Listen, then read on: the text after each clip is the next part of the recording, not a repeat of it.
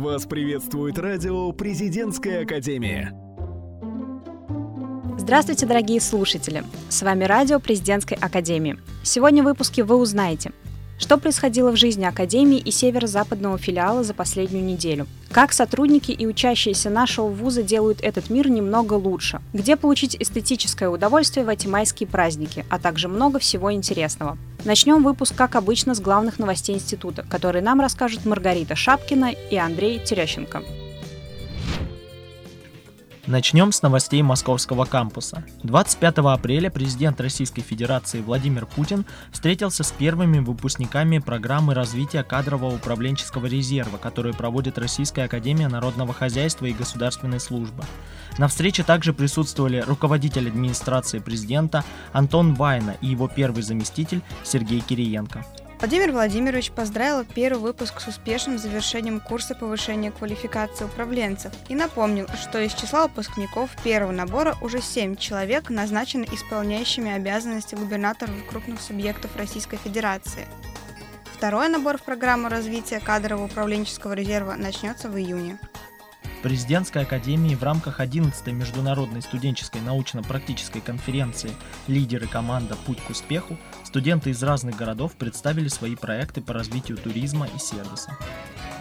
В ходе мероприятия участники обсудили навыки и стили современных лидеров, влияние цифровых технологий на работу команды и лидерство, а также проблемы командообразования – в результате первое место было присуждено проекту команде студентов из Российского университета туризма и бизнеса. Поздравляем, ребят!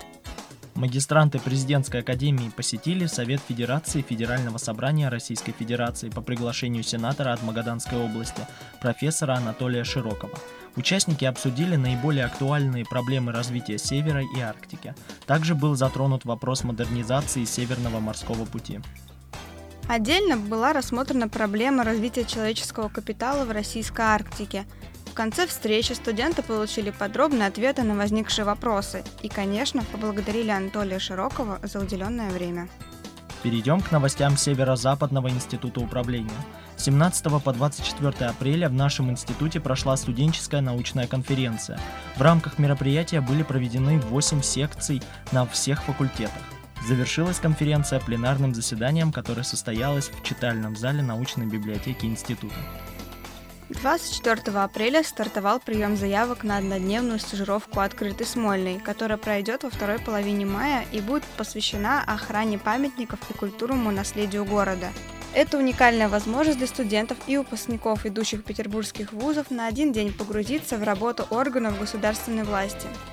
В этот раз участников ждет встреча с руководством Санкт-Петербурга, знакомство со сферой охраны исторического наследия культурной столицы. Стажировка пройдет совместно с Комитетом по государственному контролю, использованию и охране памятников истории и культуры. С более подробной информацией можно ознакомиться на официальном сайте института. 26 апреля в научной библиотеке Северо-Западного института управления состоялся семинар «Города России. Соучастие граждан в общественном развитии», Дискуссионная площадка объединила экспертов в области социальной политики, юриспруденции и гражданского общества из Москвы и Санкт-Петербурга. Помимо вопросов местного самоуправления, делегаты встречи обсудили особенности современной социальной политики России. С докладом на эту тему выступил заместитель директора фонда Кудрина Евгений Гонтмахер. А теперь новости факультетов. 9 апреля на факультете экономики и финансов прошла традиционная неделя факультета. В рамках мероприятия студенты прослушали лекции академика Британского университета Кевентри Росса Ван Брайта и исполнительного вице-президента Международной ассоциации культурного обмена КНР господина Дзянли Кубок.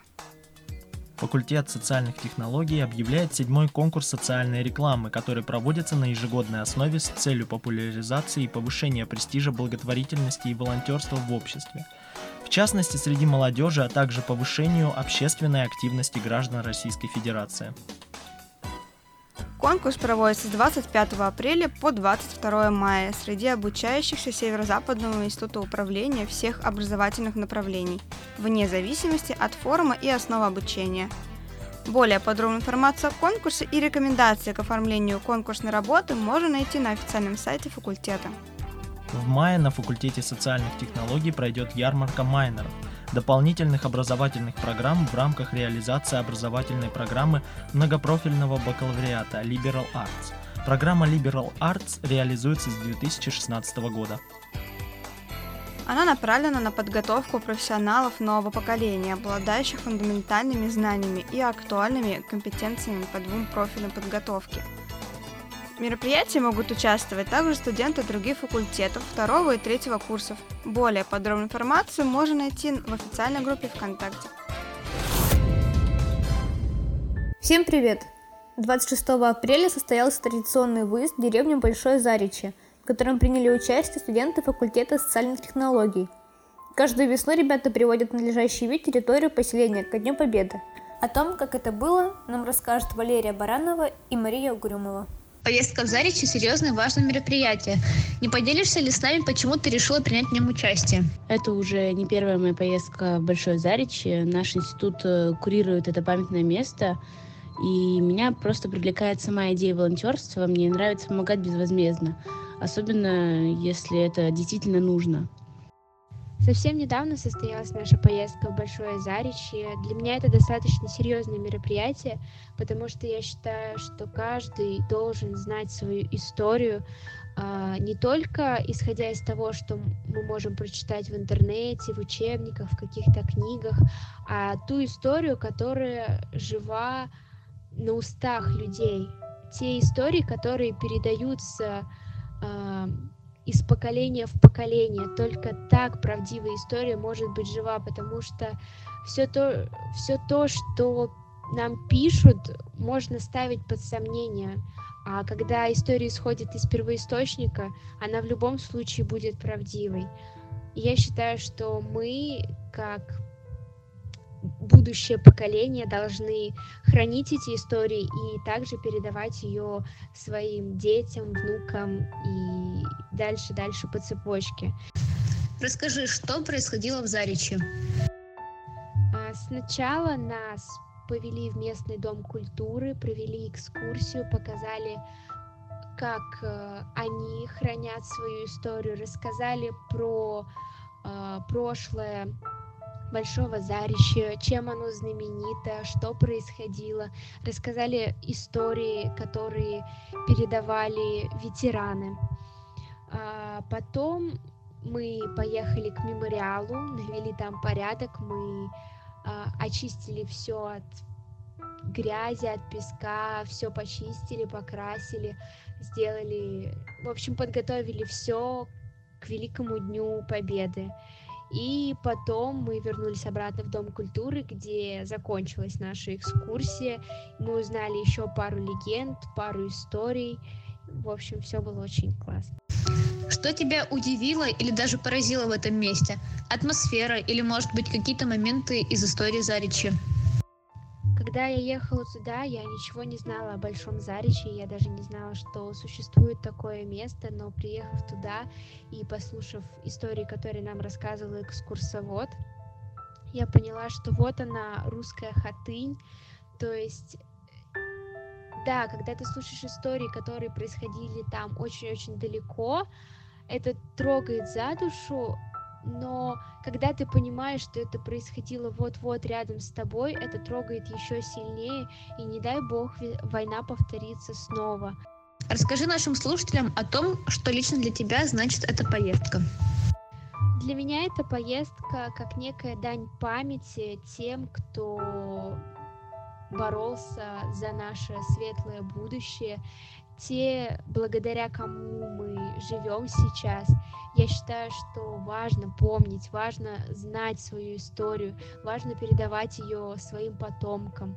И мы, как вот уже достаточно сознательное поколение, должны это понимать и принимать и учить этому своих детей, а дальше внуков, и, в общем, прививать ему все, им все это, потому что война это страшно, и об этом нужно знать, нужно помнить и чтить память, поэтому эта поездка достаточно важное мероприятие для меня. Советуешь ли ты студентам Зюран Хикс посетить это место? Если да, то почему?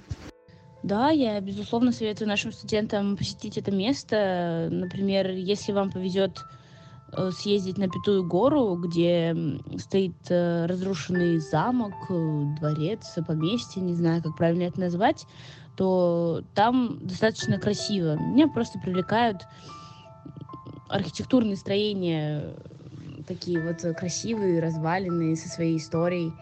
Это интересно. И просто послушать о том, я считаю, что каждый студент нашей академии, да и не только нашей академии, да и не только студенты, каждый человек должен посетить это место. Во-первых, отдать дань памяти людям, которые погибли в той войне, людям, которые погибли в этом месте, а, людям, которые боролись за нашу родину, отдать дань памяти людям, благодаря которым мы сейчас живем, благодаря которым мы можем видеть мирное небо над головой и жить спокойно. Плюс ко всему это достаточно живописное, красивое место, так что если у вас есть свободный день, обязательно съездите в Большое Зарище, сходите в местный дом культуры, и вам обязательно расскажут те истории, которые будут очень-очень долго жить с вами. Деревня Большое Заречье была уничтожена немецким карательным отрядом в 1943 году. На данный момент в поселении находится мемориал, который называют русской хатынью – Проводя социальные акции и субботники, студенты вносят неоценимый вклад в сохранение небольшой части истории нашей огромной страны. На сегодня это все новости. Слушайте радио Президентской Академии, чтобы быть в курсе самых ярких событий студенческой жизни. В нашей новой рубрике «Деканские байки» Олег Сергеевич Кузин, декан факультета социальных технологий, поделился с корреспондентом Юлией Овчинниковой секретами своих первоапрельских розыгрышей. Добрый день, уважаемые радиослушатели. Сегодня мы с вами начинаем новую рубрику, которая условно названа «Деканские байки». В жизни каждого человека бывают самые различные случаи, а иногда смешные, иногда трагические, иногда трагикомические, но э, при всех вариантах эти случаи, которые запоминаются на долгие годы. И даже когда человек уже там и 50, и 60, он вспоминает, что с ним было в школе, и некоторые помнят, что с ними было в детском садике, некоторые вспоминают с удовольствием, что с ним было в университете или в другом учебном заведении. Ну, то есть, по крайней мере, наша жизнь состоит, как вы знаете, как камушки на ладони из каких-то ярких запоминающихся эпизодов потому что всю жизнь вспомнить невозможно. Поэтому мы договорились о том, что я постараюсь вспомнить э, несколько эпизодов из своей жизни, которые, с моей точки зрения, являются достаточно познавательными, а может быть и интересными для тех, кто нас сегодня слушает. Э, решил я начать с одной забавной э, ситуации, которая со мной случилась.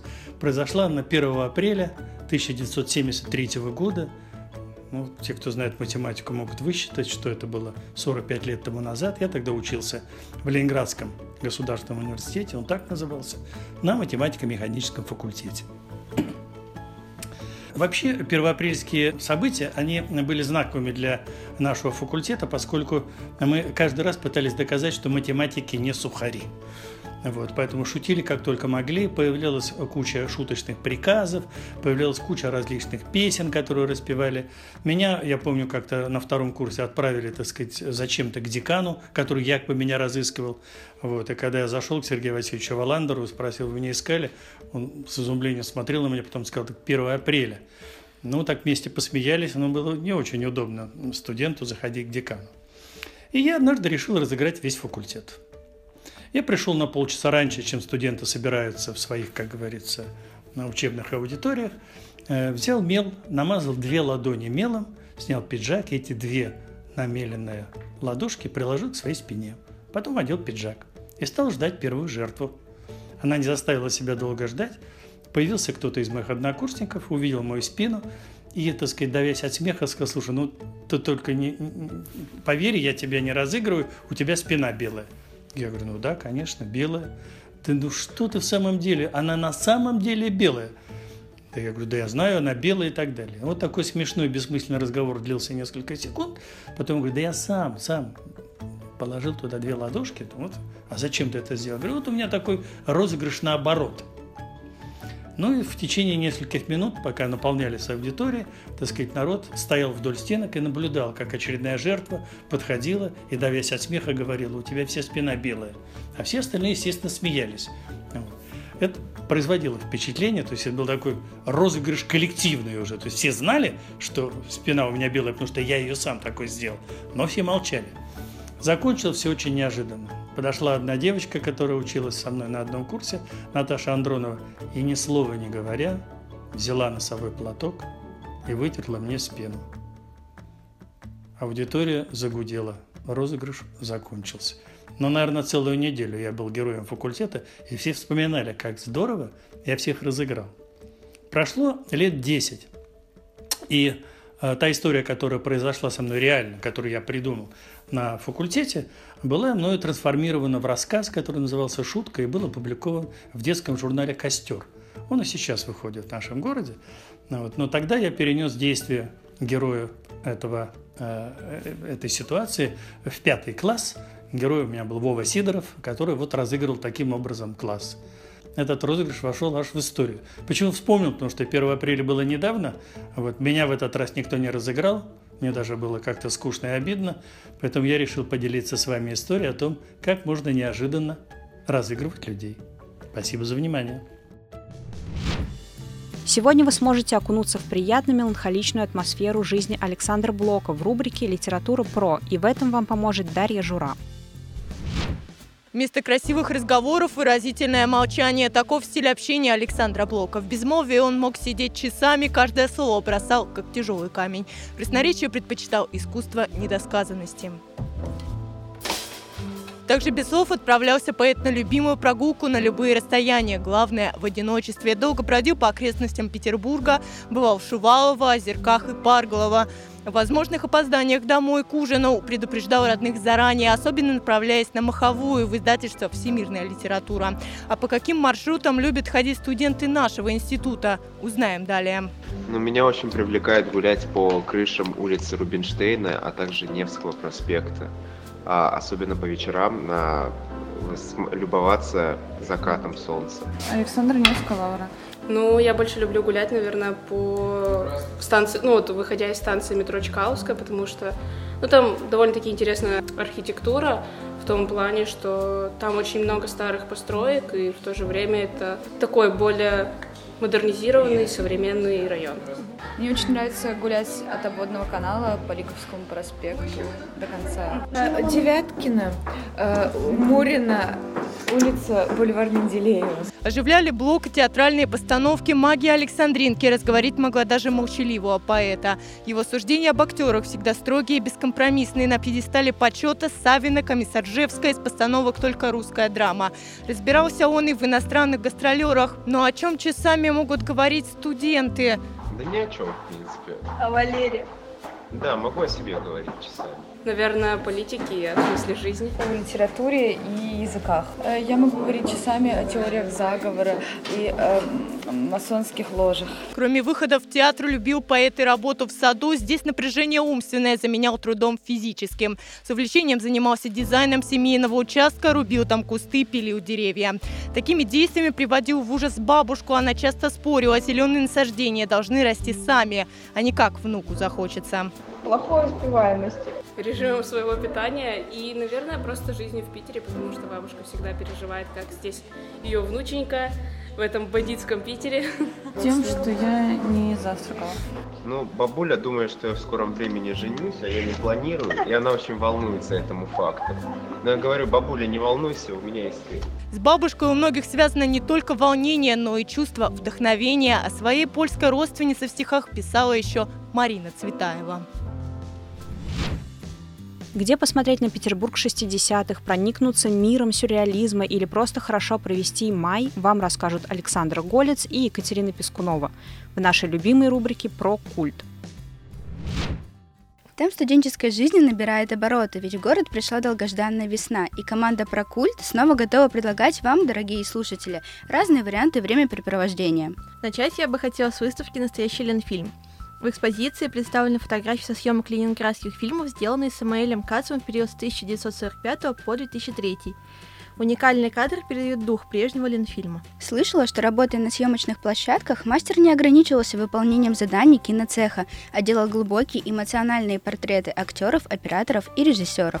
Познакомиться с работами мастера можно в музейно-выставочном центре Росфото до 17 июня, а билеты обойдутся вам всего в 150 рублей. Предлагаю нашим слушателям и тебе, Катя, посетить выставку до изгнания Шемякин Ленинград 60-е. Выставочный проект посвящен 75-летию Михаила Шемякина и рассказывает о ленинградском периоде творчества мастера от поступления в художественную школу до изгнания из СССР. Цех Михаила Шемякина представляет экспозицию, объединяющую около 50 подлинных картин мастера 1960-х годов. Посетители арт-центра смогут увидеть не только известные многим полотна Туша, Аббат Шлим и Натюрморт, но и карандашные иллюстрации к преступлению и наказанию, а также фотографии, снятые самим Шемякиным. Уникальные документальные свидетельства жизни нонконформистского Ленинграда 1960-х годов. Посещение выставки студенту обойдется в 300 рублей. Если вы когда-нибудь мечтали переместиться в потусторонние миры, то в этом вам поможет выставка «Другое измерение. Графика и скульптура сюрреализма». В Art Square Gallery покажут шедевры метров сюрреализма Сальвадора Дали, Леонора Фини и других. Выставка продлится до 31 мая, а билет по студенческому обойдется в 300 рублей. Закончить выпуск я бы хотела анонсом выставки Михай Мункачи. В Николаевском зале Эрмитажа можно увидеть 60 полотен художника. Среди них как монументальные работы вроде Голгофы, так и наброски к некоторым известным произведениям художника. Мункачи прославился как выдающийся мастер-колорист. Живописец обращался к самым разным жанрам и темам. Его героями могли стать люди из контрастных миров, гости аристократических салонов и узники тюрем. Выставка продлится до 29 июля, а если возьмете студенческий, то вход абсолютно бесплатный. Надеемся, что подарили вам заряд бодрости и несколько хороших поводов выйти из дома, чтобы насладиться по-настоящему весенней погодой. Не забывайте студенческий, идите вместе с нами навстречу искусству. Это все новости на сегодня. С вами была Елена Акчурина. Чтобы оставаться в курсе событий, подписывайтесь на наш паблик «Радио Президентской Академии». Следите за актуальными новостями Северо-Западного института управления из других источников цветного телевидения и газеты «Просто». До встречи через неделю. Вы слушаете радио «Президентская академия». Нас слушают те, кого будет слушать страна.